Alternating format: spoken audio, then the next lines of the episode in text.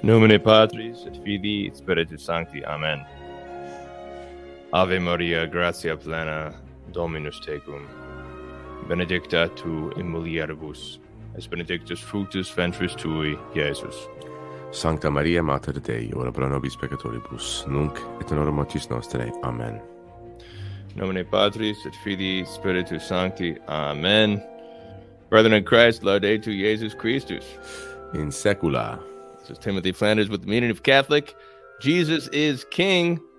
Welcome to the Terror of Demons morning show, together with co-host Kennedy Hall. Kennedy, how you doing, brother? I'm living the dream.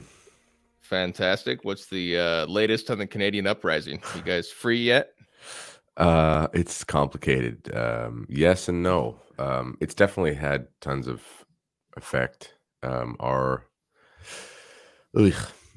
My province of Ontario and Quebec are probably the worst ones for politics in the country. We're like two massive blue states, even though we have a conservative premier. So he did come out and say, we're going to have all the measures scrapped by March 31st, all the measures, which means probably the masks and, which I've never worn, but anyway, probably the masks and things like capacity restrictions, like the NHL stadium can only have 11,000 versus 18,000 because it's all very scientific. Like that, apparently, something is going to be in place till March 31st. But that the vaccine passports, or what there actually are, medical apartheid, that will be done very soon, apparently. Now, the thing is, they'll obviously say it has nothing to do with the truckers, right? But it's all of a sudden they all decided to change their mind. The political science evolved, And however, I was just reading because today in Parliament, the Conservatives are forcing a vote on the federal mandates. Much like in America, there's sort of a federalist thing. So as much as I want to blame everything on Trudeau, he actually never enacted a single vaccine passport for a province, nothing that technically has nothing to do with him. I mean, it's him because the fish rots from the head and he should go, but he never did it, right? Technically, the only things that he's done have been, border stuff. And, in theory, if the premiers wanted to be sane, we would have a completely free country, except we wouldn't be able to leave or fly, which sounds unfree, but my life in Ontario could be completely normal, even if he wanted to be crazy in his ways. Okay. If that makes sense. So, but they the Conservatives have forced a vote. And that's happening today on the federal mandates. So for basically vaccine mandates for federal travel and stuff. I can't fly to see my sister in BC. I can't get on a boat. I could leave Canada. Technically, you could find a way. You'd have to drive, and you'd have to have a special visa to get into the States, or you have to have permission. Although everyone's going to the border now and testing it, and they're not checking for passports going into the United States, like vaccine passports, apparently, because the American security border guards obviously don't have access to your Canadian medical records, so they ask you for something. It's really just a formality, because it's mm-hmm. you could show them a cable bill. It's this is my proof of vaccination, that's what I've heard. And then and then people are now testing it, or they're coming back into Canada as citizens, and they get stopped by the border person. They're like, are you vaccinated? And they're like, no. Okay. Have you been tested? No. Did you sign any of the forms? No. And they're like, I'm a Canadian citizen. The Constitution says you have to let me back in the country. And then the border guards just kind of say, well, make sure you go home and isolate. And they're like, no, just drive away. There's a video going viral. This girl did it. And they can't do it. So anyway, it's, but apparently Trudeau was meeting today with all the premiers, all the first ministers of the provinces and the territories, with the potentiality of enacting the War Measures Act. And that's what so he wants to prove he's not Fidel Castro's son. So he wants to actually act like his Canadian father, who the last time the War Measures Act was enacted in Ontario, or in Canada, was during the FLQ, La Front de la Libération du Québec. It was basically like a Quebec terrorist organization. That was in the 1970s. They actually did kidnap and kill a politician. They got pretty insane. So they had the War Measures Act. So on campuses and stuff, you saw guys walking around with AK-47s and everything. It looked very Cuba-esque, pun intended. And so on the same day, Trudeau was calling an emergency meeting to meet with the premiers to probably enact the War Measures Act. But on the same time, there's a vote coming to scrap the mandates. Last thing I'll say about Canadian inside baseball here of politics. We have a minority parliament, and you can do this thing called a non-confidence vote, where the other parties basically say we have no confidence in you anymore, and you don't have a majority, so we're calling a new election. I think that's going to happen. I think today, if the vaccine mandates are not dropped federally from the vote, and if the War Measures Act is considered, I think that the parties will do a no confidence vote and we'll have an election within 2 months. That's what I think. And then I think the Conservatives, even though they're terrible in some ways, I think they'll win in a landslide because they'll jump on that freedom train because it's politically advantageous now. And we'll see. But all that's because of the truckers. Who knows? All right. Well, yeah, we'll see. Go truckers. Sweet. Did the truckers win the Super Bowl last night too? The truckers won the Super Bowl last night. Oh, boy. Anyway, what's going on in Wippertopia down there on the other side of the border? Yeah, Wippertopia. Doing great. I just had COVID. It was pretty mild. Still have COVID fatigue and all that fun stuff. But, yeah, things are good. Got through it without any vaccination or whatever. I just that's not possible. You're lying. Did I popped the pills, did some supplements, kept my immune system up, and it was like a 2-day thing. That was it. So that was my first time with COVID. So, well, I'm glad we locked down civilization because it might have been 3 days if we didn't. Yeah, it might have been 3 days. Yeah, and so welcome to Septuagesima. It is a very special time of year. It's that time of year again, Septuagesima. That's right. Yeah, it's crazy. So Septuagesima is upon us. So today is St. Valentine's Day, and we have this wonderful calendar from LitteratiesWithHome.com. Get that for your family. And Septuagesima is pre-Lent. So get ready for Lent. Time to get started and get prepared. Prepare for the preparation. Also, shout out to Tridentine Brewing. They just sent me a tin tacker of Blessed Carl. So you can check out Tridentine Brewing, a new Catholic beer company. We have... they're coming on 1 Peter 5, actually, this week. We're going to do beer, a Catholic tradition. That'll be a great... I've had their beer. It's good. A great podcast. Yeah. Oh, yeah. Yes, I've had the Tridentine Brewing as well. So the full one's my favorite, the red ale. Irish red ale. I like Our Lady of Mount Carmel. I didn't have that one. They sent it up to me like it was... I mean, sent beers like sending nuclear plutonium across the border. And it was really good. I really liked the Irish red ale. It was my favorite. Sweet. So reminder to become a patron of Meaning of Catholic, patreon.com/meaningofcatholic. You get a 12-part series that we're concluding this week on Jews, Judaism, and Israel, all the controversial topics that YouTube doesn't want you to talk about. That's a 12-part series. You get that as a patron. You get the 5-part series of Christ Against the Occult. You get free books. You get access to the Guild chat. So patreon.com/meaningofcatholic. You can also donate at meaningofcatholic.com. And we're talking about the Terror of Demons book by Kennedy Hall. The newest re-release from Tan is right here. He's got it. My copy is in the mail somewhere. So we're talking today about toxic masculinity or masculinity not toxic. Masculinity not toxic. What is effeminacy?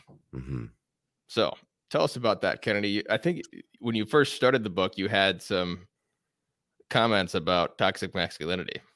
I think I saw actually, let me start off with this. I think I saw there was a Babylon Bee where it was like husband takes out toxic masculinity, makes his wife change the tire. Yeah. That's a good one. There was some contemptible Canadian politician in Manitoba who it went viral. Like, I don't know what this guy was doing. He's such a, he was a fool.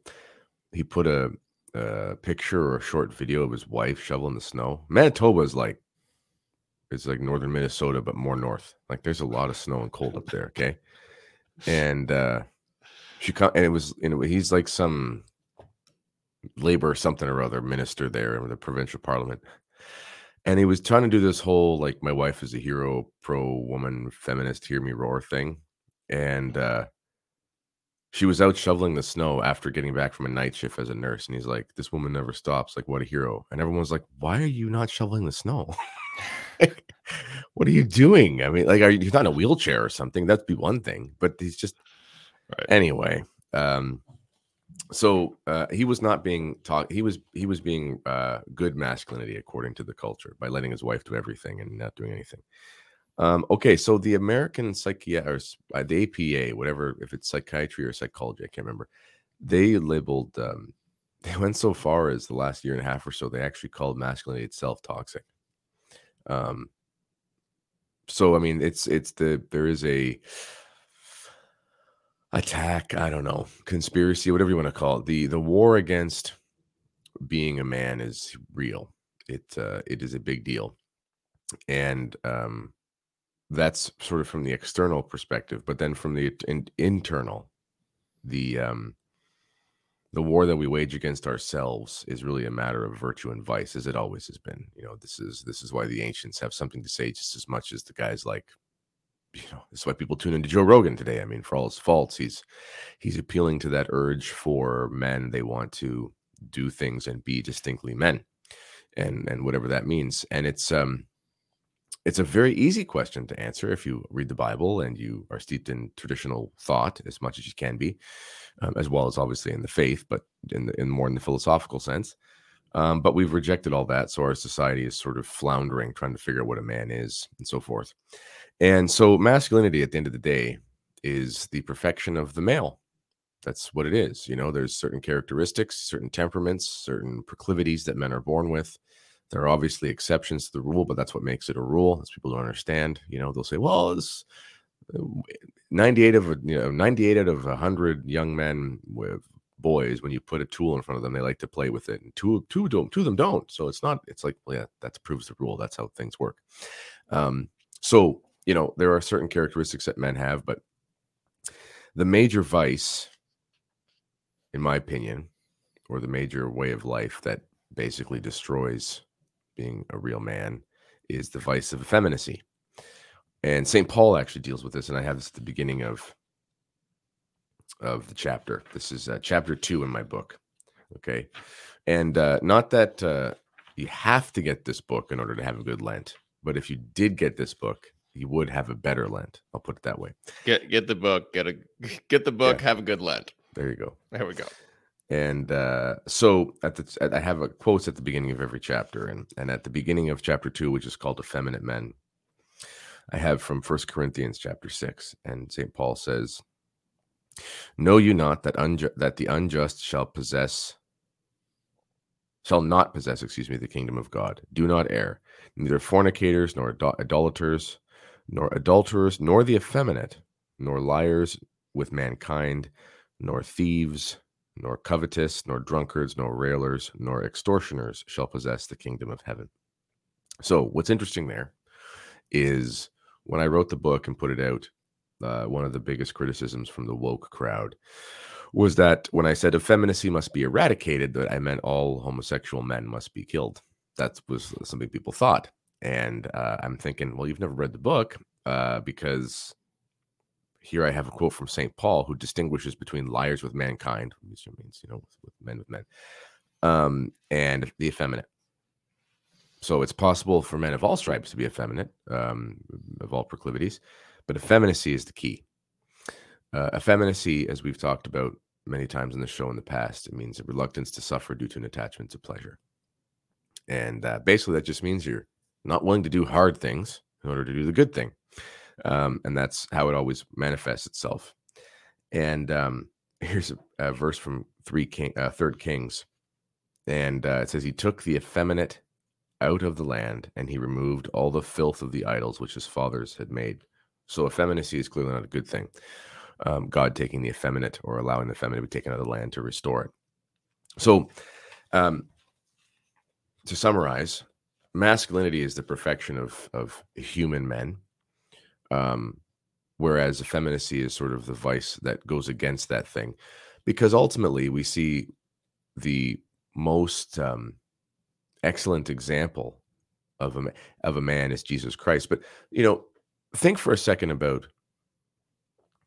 every hero, every masculine hero of every story you've ever read. That wasn't some weird, like, woke, strange anti-hero thing.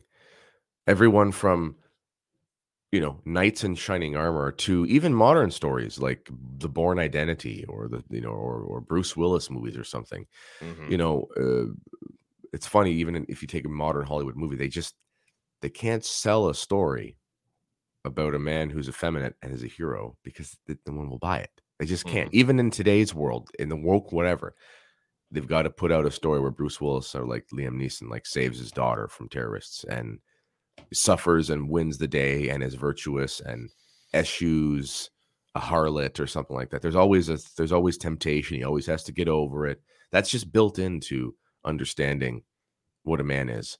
And that's where we see the even in today's broken world, we still see that even those woke leftists, they can't help but write something like a real masculine hero into films, and everyone still wants to watch it, and everyone still wants to pay for it. So it's deeply built into us.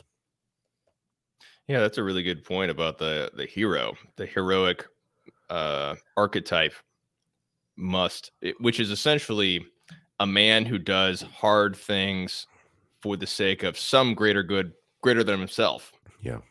He's doing some kind of hard thing for the country, or for saving XYZ person. Yeah. He's risking his life. He's being tough. He can mm-hmm. take the punches. Mm-hmm. That's pretty much it. So basically, boiling down that masculine virtue, it's basically fortitude.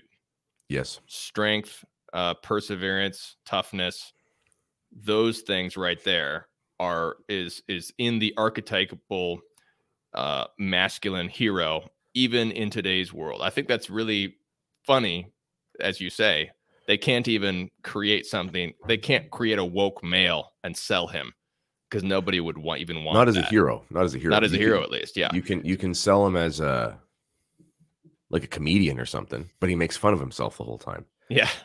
You know, you can have him as a tragic figure of a show, but it's like some weird artsy HBO mm-hmm. thing. And even then, that's not going to have mass appeal. You know, it's like, think about the Super Bowl. I didn't watch it last. I'm not anti. I love football. Like, I mean, as a sport, I mean, it's awesome. I grew up playing it, you know. Culture aside, I'll probably watch the highlights today. I'm excited to see. I saw it was a close game, and that's fun. They're very impressive athletes. But even then, it's funny, the juxtaposition of. It's funny to think in a city like LA, which is like the wokest city possible, with this, still have the dumb rules for a lot of COVID stuff, But even all the woke crowd flocks to watch this game, which, again, take the culture, take the professional sporting, you know, silliness away from things, and just think about what's actually happening out there. It's one of the most masculine sports you could imagine, in the good sense of the word, in the sense of there's massive camaraderie, there's huge self-sacrifice, there's a faith, you're facing grave danger. It's very cerebral.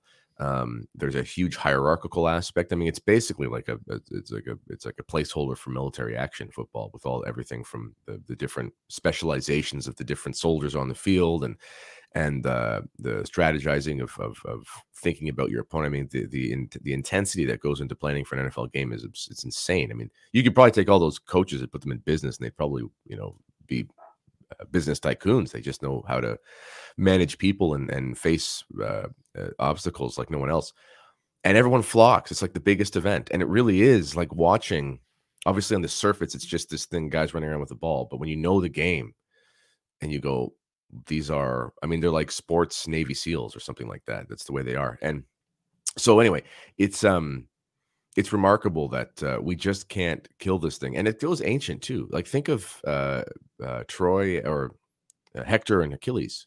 Mm-hmm. You know, what do we see in there? You know, Hector is the hero of that story, even though he loses. And you don't really have any sympathy for Achilles because he's not being honest. He's got a superpower, essentially. And why is Hector having to go to battle? He's having to go to battle because his brother committed essentially adultery, mm-hmm. basically, or facilitated it, you know. And so it's a story about the virtuous man who sacrifices himself against the man who's cheating to make up for the sin of his brother who gave in to his effeminate vice. Like it's that story is the story of Western civilization. There's a reason why in Christian cultures, Chesterton talks about this in Everlasting Man, men will be named Hector, but they won't be named Achilles. Mm-hmm.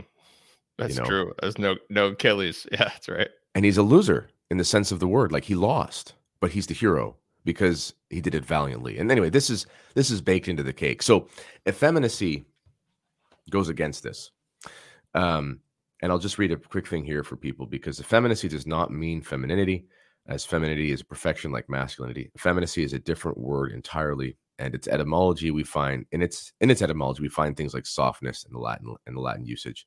The Greek word for effeminacy in the New Testament is malachia, which means softness. And I already talked about the definition. So think about the men today who are ruining your life. Are they effeminate or are they masculine? Justin Trudeau, Joe Biden, I don't know, Pete Buttigieg. I mean, go on. I mean, who else? They're all the same. They're all a platonic form of effeminacy to me at this point. And that's actually interesting. You mentioned fortitude because Plato tried to theorize to almost like a platonic form of a super virtue, but he couldn't. There still was the four cardinal virtues and sort of like the seven deadly sins that was known by the ancients. But C.S. Lewis said that courage is every virtue at its testing point, which you basically said that ultimately the marker of the man is fortitude, which is courage. So that speaks to what you were saying. But if you think about every villain, and let's go back to these stories, every villain of every story. You can't make a villain you can't make a villain believable as a villain in a story if he doesn't have a vice. Think about that for a moment.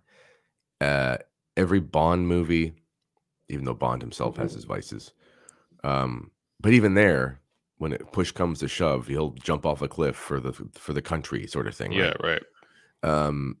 Every villain in the Marvel movie or whatever, pick your story.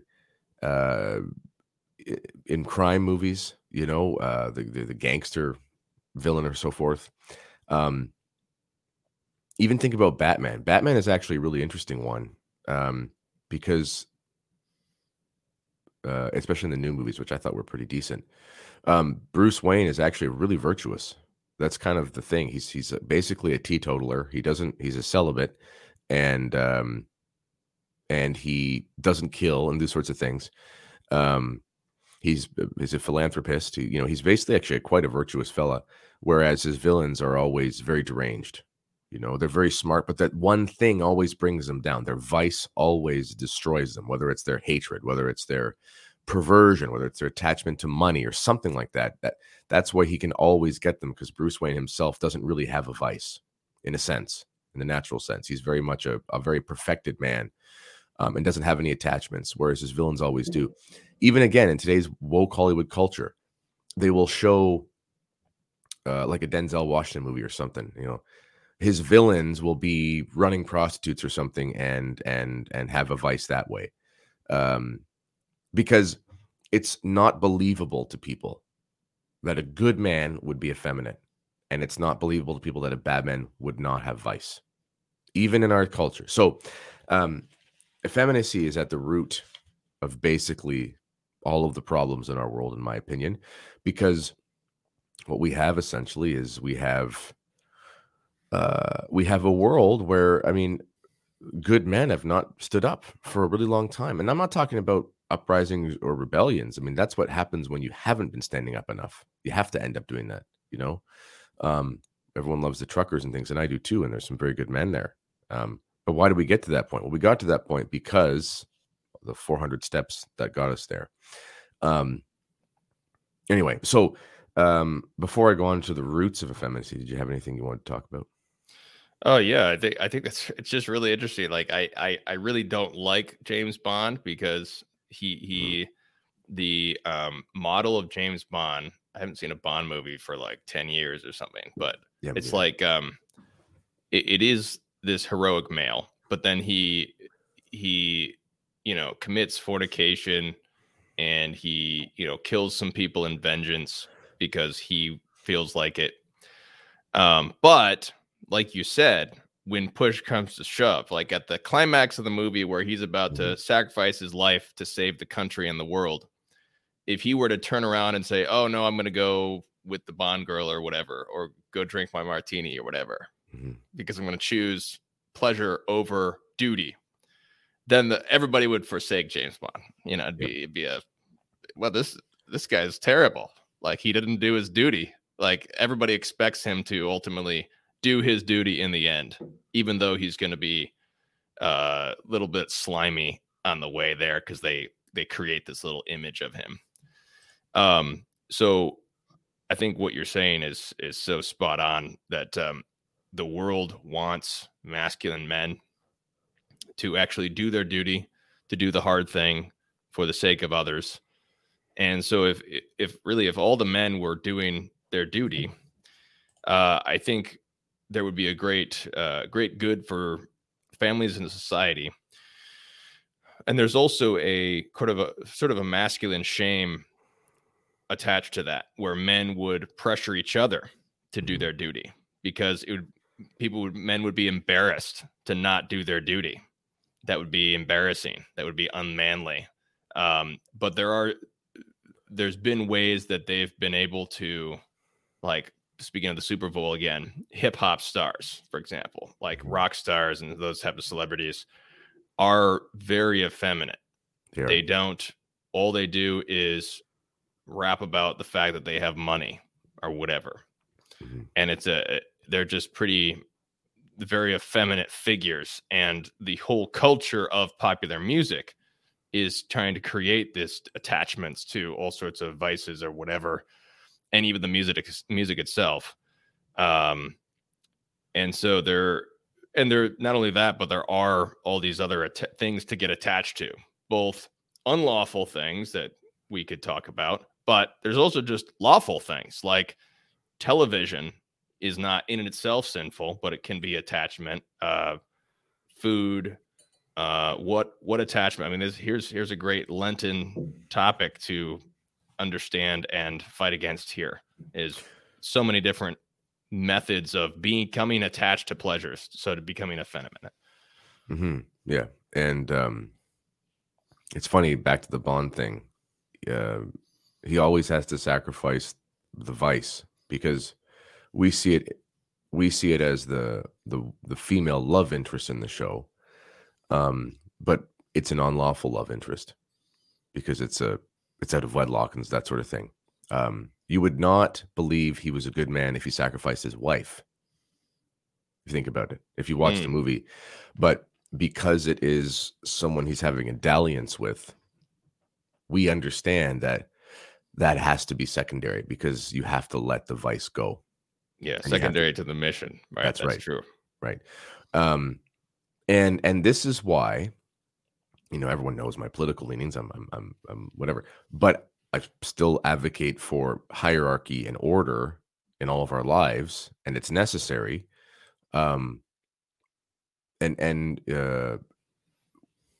Again, back to sports, this is why those things fill such a void. Now, they can become an idol and things like that in our society. But this necessity to have what you mentioned about having this sort of healthy shame from other males in your life, these structures that have been put into place over time, and they can change obviously, but the root is very similar. You know, football teams are not new, or sorry, are not old in the historical sense. I mean, they're 150 years old or something. But there's always been things like that going on when groups of males would get together.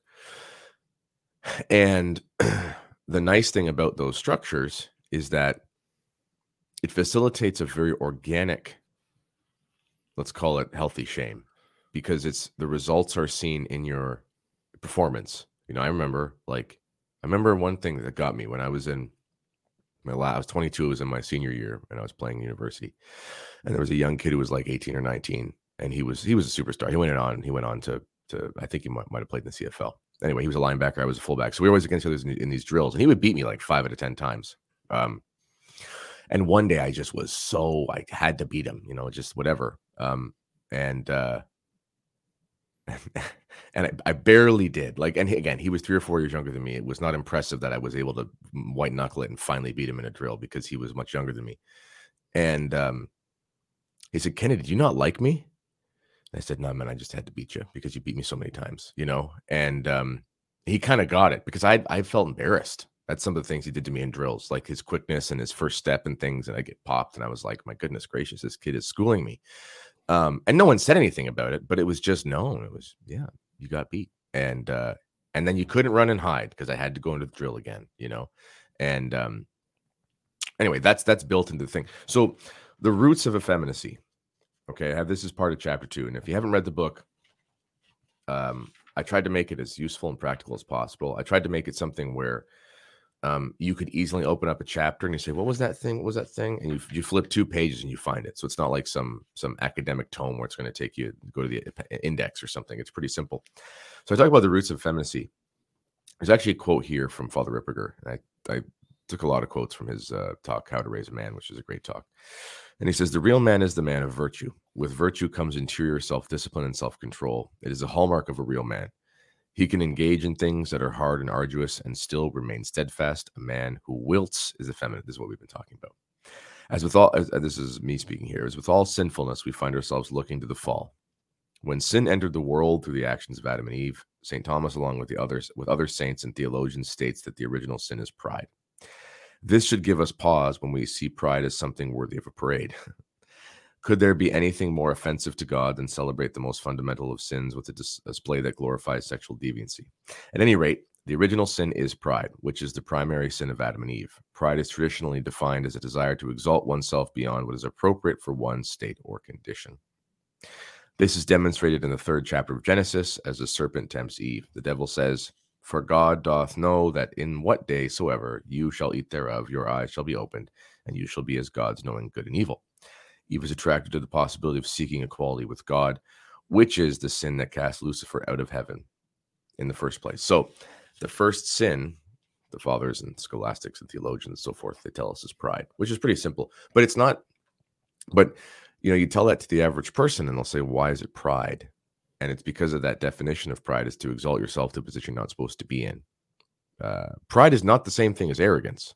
Pride is not the same thing as being cocky. It's not the same thing as being high on yourself. Pride is believing that you ought to have a position that you're not supposed to have. This is why Lucifer says, you know, I'm not going to do what you want, God, because I'm equal with you, essentially. So inherent in that first sin is the sin of pride. But what's also inherent in it is the sin of lust. I never knew this until I was researching, you know, 3 or 4 years ago for this book, but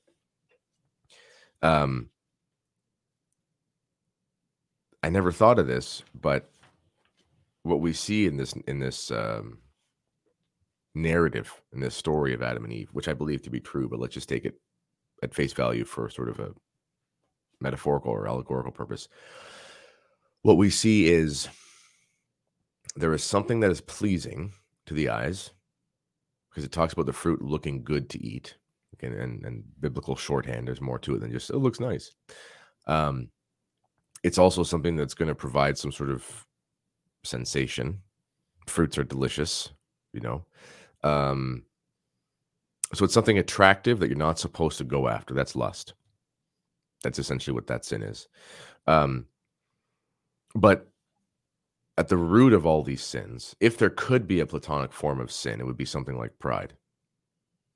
Because ultimately, even if you say it implicitly to yourself, you know, you say to yourself, I'm not supposed to be a sinner because that's not why I'm here, but I'll do it anyway. And I'll put myself into a position where I basically am above the moral law. It's a sin of pride. So that is the root of the original sin. And from there, if you think about how Adam reacted, you know, what did he do? He didn't stop Eve from doing it. Now, obviously, she had free will, and no one's suggesting that. I don't know. What would the theologians say? You should have restrained her. I have no idea. But if you think about what goes on in that moment when Eve is dialoguing with the devil, even there, that's a prideful activity, because why would you think you could talk to somebody with like the highest evangelical intelligence? Why is Adam not there saying, this is enough, I'll step in? You know, this is, and it's not to say that Adam wouldn't have been physically impressive. He probably was. I mean, he was without corruption of the body. He was probably like Michelangelo's David, for goodness sake. But it was this ability, this willingness to acquiesce to an interior disposition that manifests itself in an exterior activity that was effeminate. And ultimately what ends up happening is it destroys the male-female order, which we'll talk about. Did you have anything you want to add? Yeah.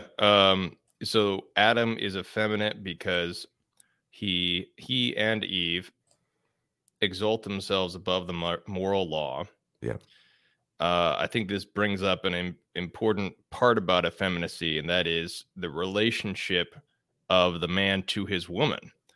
Because sometimes a man must do his duty, and in the moment, his woman might not like that for whatever reason. Mm-hmm. It might cause a argument, perhaps. And many men want to keep peace in their household rather than doing something that may spark some friction, but it's the right thing to do.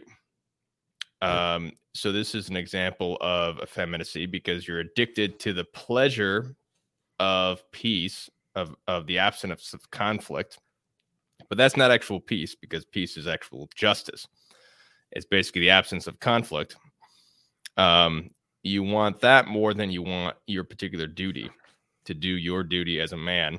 So Adam didn't do his duty to protect his wife Eve against the serpent, because he was effeminate. He wanted to keep an absence of conflict with his woman rather than start a conflict.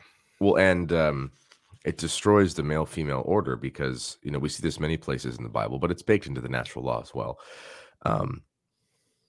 where there's this submission, right? And again, this is one of those things that'll get you canceled. Even priests, when this comes up in the Novus Ordo calendar, you can actually take the short reading.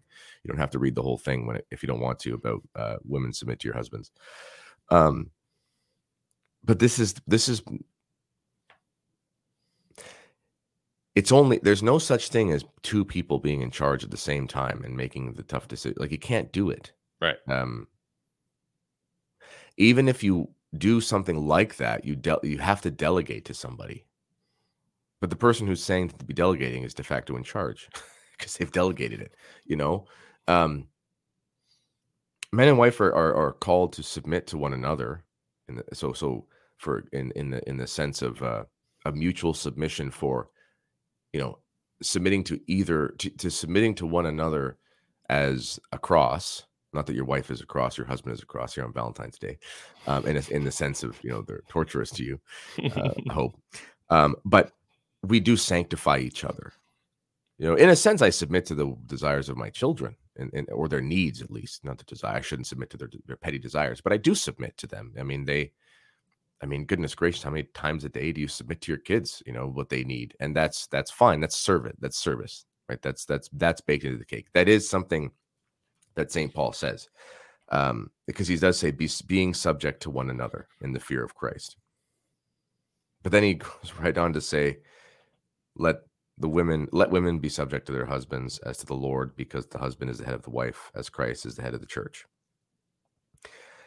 He says, husbands, love your wives as Christ also loved the church and delivered himself up for it, that he might sanctify, cleansing it by the laver of water, the word of life, that he might present it to himself, a glorious church, not having spot or wrinkle or any such thing, but that it should be holy without blemish.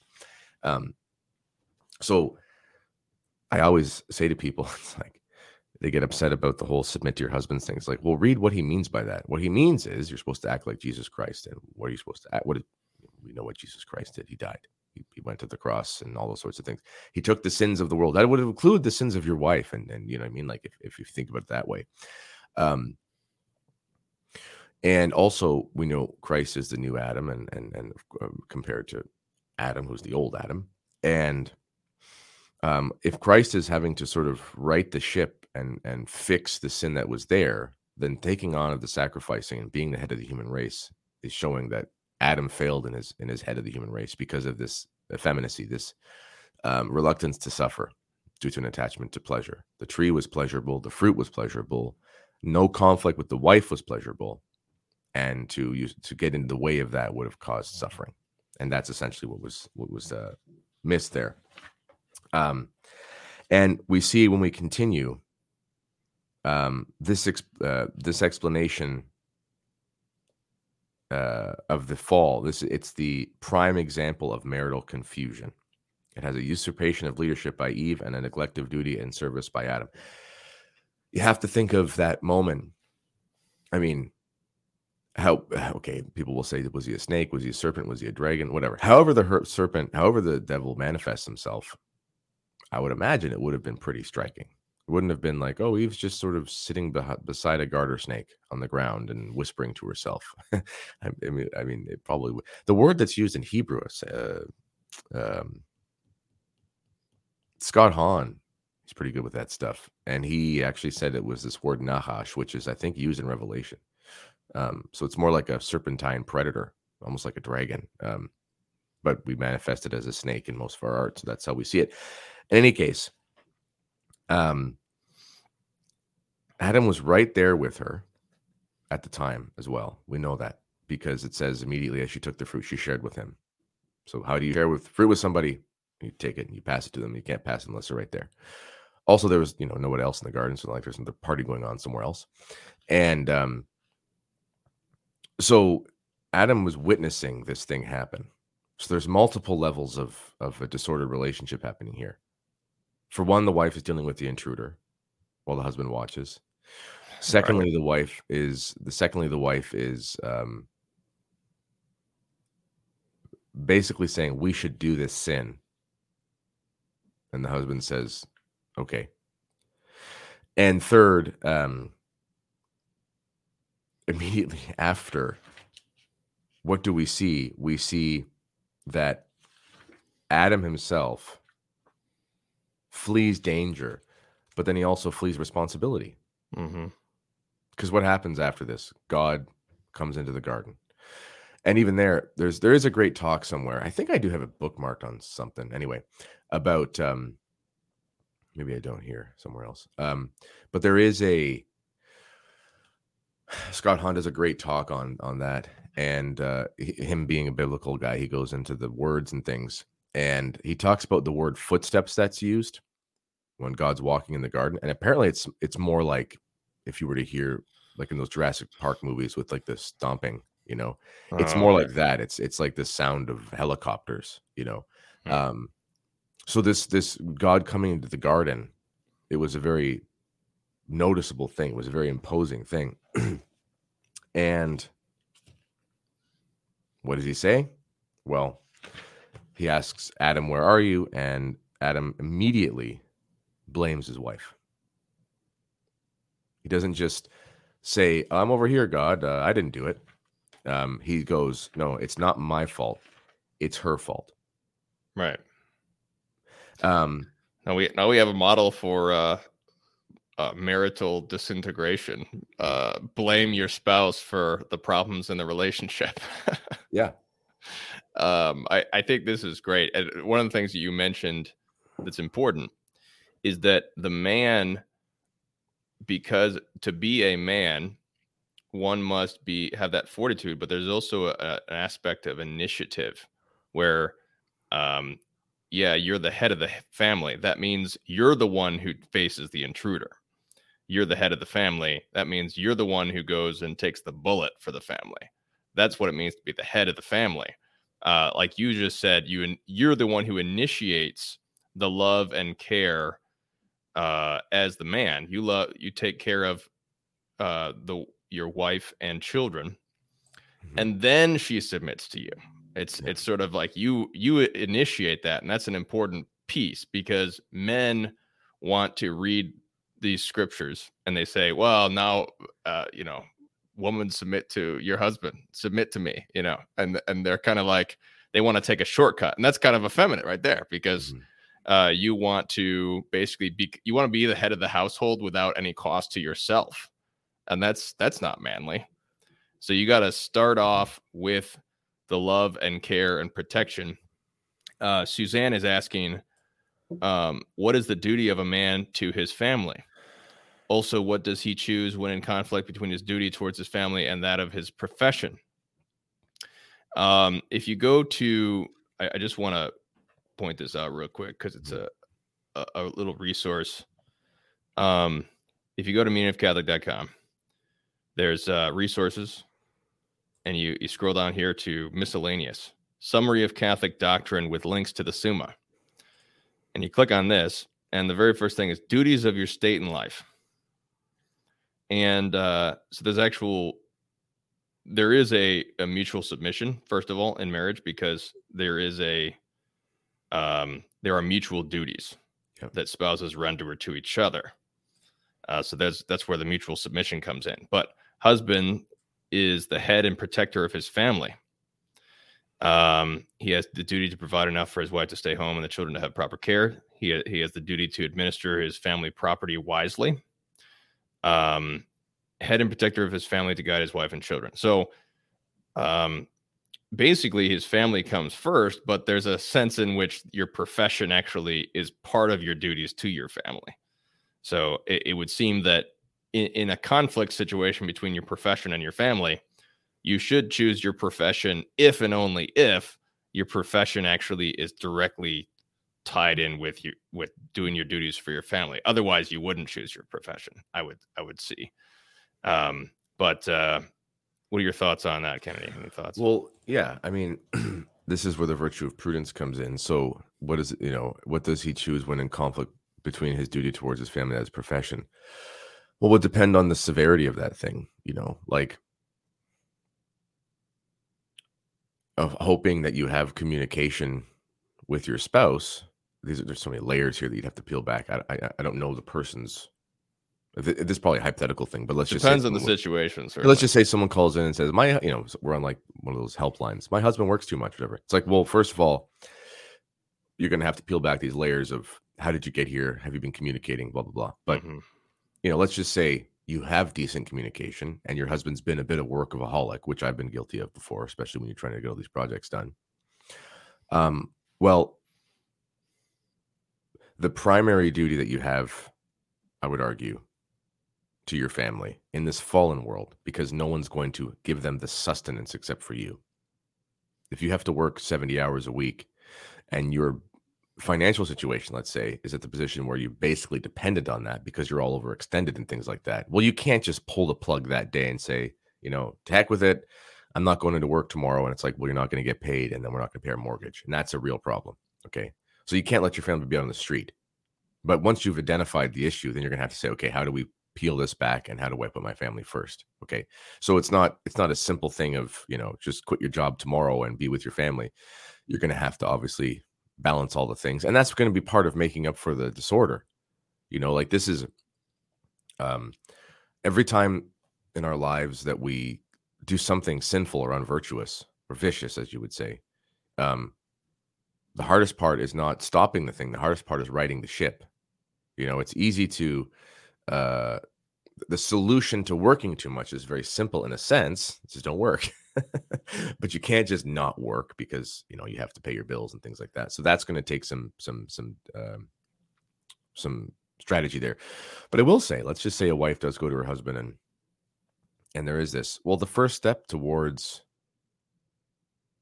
taking leadership would be the husband saying, I have done this and I have worked too much. My job is taking me away from you. Now I've acknowledged this. Now here's my plan to do it.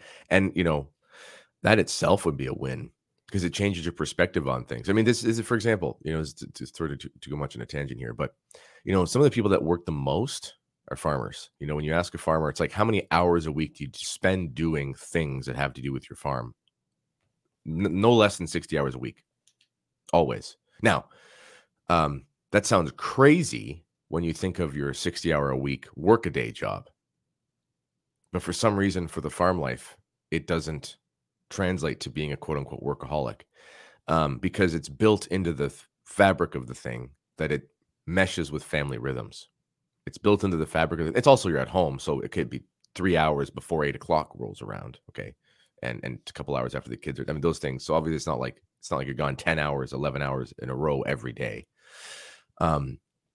But the mentality there, if your husband was working 60 hours a week and was commuting, you'd think he was never home. Anyway, so, but the point is that the perspective of how the thing is taking place and putting the family rhythms first, it actually makes the sacrifice seem like it's less. So even there, let's just say he was working too much. I would say, well, first thing is there a way to reorient the schedule? Is there a way to appease your family duties and say, okay, I'm going to change this, this, and this? That puts in these priorities. And all of a sudden it's like, oh, I don't miss dad as much because he's here at these important times. Does that make sense? So Part of it's going to be the communication, the perspective. Yeah. Good one. We got about 5 minutes left. What else you want to touch on, Kennedy? So the last thing I want to touch on, this whole idea of blaming. This is the last part of the chapter. I have sort of my final paragraph here. You're Adam. Your home is a garden, is your garden. Everything is your responsibility, and all failures will be worked out on your shoulders. The goal for men is to go from being the old Adam to the new Adam. As a punishment, but also as a penance, the Lord said to Adam, because thou hast hearkened to the voice of thy wife, cursed is the earth in thy work. With labor and toil shalt thou eat thereof all the days of thy life. Furthermore, Adam's work will be among thorns and thistles, and in the sweat of thy face shalt thou eat bread. This is a prefigurement of the new Adam, Jesus Christ, and his work to reverse the original sin. Christ does this with an act of humility so great that he allows himself to be mocked with the crown of thorns. Also, the passion begins with the agony in the garden and the sweating of blood from the great weight of sin. Among thorns, our Lord works out our salvation by the bloody sweat of his brow. So, if we are to transition from the old Adam to the new, we must work tirelessly all the days of our life. In order to, let's say, go down this path of virtue, one of the things you find with men who are virtuous in any aspect of their life. Again, they could be a coach, they could be a businessman, they could be whatever, something. They're always tired. And I know this is like you as well. I was talking to Jeremiah, and Jeremiah's like, I don't know how Tim does all this stuff. And you one time said to him after church, you said, so much coffee. You know, like if you are trying to do all of these things, you're going to be tired all the time in some way. And I don't mean you should feel run down. But if ever a day goes by, and obviously Sunday is a day of rest and that sort of thing, and we should obviously have time for leisure, of course. But if ever a day goes by where you think, wow, I could have done so much more today. I did nothing. It's probably a bad day. Even proper leisure will take energy. Like proper leisure involves, like taking my kids skating. Oh my goodness. It's like, I feel like I'm the Israelites walking across the desert. It's unbelievable. Like, I can't believe how difficult it is to get the kids out of the car, trudge across the snow to the rink, because we can't, hopefully actually soon the passports will be done. We can take it with the ring. That's much easier. But it's like, I'm out there and I'm tying their laces with my fingers are frozen, and I got to put my skates on, and the toddler is running off to the playground. Taking them to have leisure is like the hardest thing I've ever done.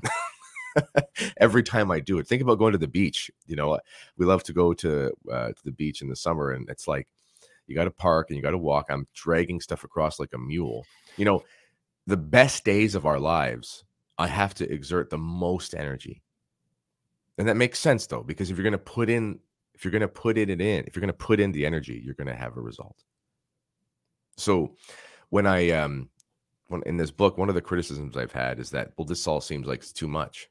It is too much. That's the point. We fell from grace, and it's too much for us to do it all on our own. So we have to do as much as we possibly can, which will exhaust us. And then we have to rely on the sacraments. We have to rely on prayer. So I do mention the rosary a little bit in that chapter, how the rosary fights against effeminacy. And I'll just finish here. I think, in my opinion, I'd never read this anywhere. This is just my personal opinion. When Christ whips out the money changers,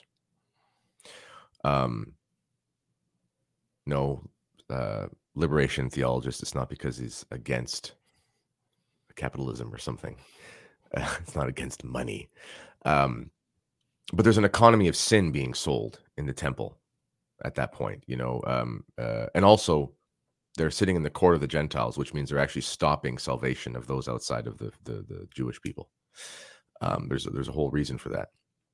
But what does he do? He actually sees the problem, and then it says he made a cord of a knotted cord, essentially. So he went somewhere else. He got some materials, and he made this cord with all these little beads and knots in it, something like a rosary. And then he went in and he whipped everybody, and he got the scourge of the economy of sin out of the holy place. That's the message we can take from there. I don't know how long it took Christ to make that scourge of knotted cords. I have no idea. Let's just say it took 20 minutes. I don't know. How long does it take to pray the rosary? About 16 minutes? 12 if you're praying by yourself and you're whispering. You know, the rosary is this thing right here. The rosary is, and these rugged rosaries are actually probably a weapon because they're made of metal, but the rosary is that scourge of knotted cords. And when we face a challenge, we take time to leave for 15 or 20 minutes, and we go and we run our fingers over those knots in this cord. And then that thing is the scourge that rids the economy of sin from our lives in that moment. And that is, if I could, you know, you will learn 1,000 times more praying the rosary every day on your knees than you will reading my book, although you should still buy my book. Well, but I think that's a great way to put this. It is more than you can handle. That's the point, because we are called to do more than we can handle. We're called to do more by grace. One thing that you have done here is we've emphasized virtue as against the vice of effeminacy. Mm-hmm. Notice that we never talked about a particular temperament or personality of man, because that's another trap, because you can have there's different personalities of men, but they can all be masculine. It's not your particular personality or that type of thing. It's really the difference between vice and virtue. And there's also a way that I think that, like, women have bought your book because mm-hmm. they want to whip their men into shape. And there's sort of a way in which women can spark that masculine energy in men to really become the head of the house, to really sacrifice. And they can do so. They can kind of speak to their man in a way that only women can. Mm-hmm. And this can be a very positive thing. So the point is, becoming masculine can also be something that you work through with your woman, with your spouse. you need to take care of yourself, take care of your own business, your own responsibility, but working and communicating with your spouse. So yep. many women have bought the book, and I know couples that actually keep it, and then when things get hard in life, they actually read chapters of it together, and they read, okay, what are we doing here? Why are we being attacked, and so on and so forth. So nice. Yeah, for spouses for sure. Fantastic. All right. Well, let's, it's all the time we have. So make sure to buy the book for Lent, Overcome Effeminacy for Lent. It's a great thing to do for all men. We need to do this to become men, overcome effeminacy.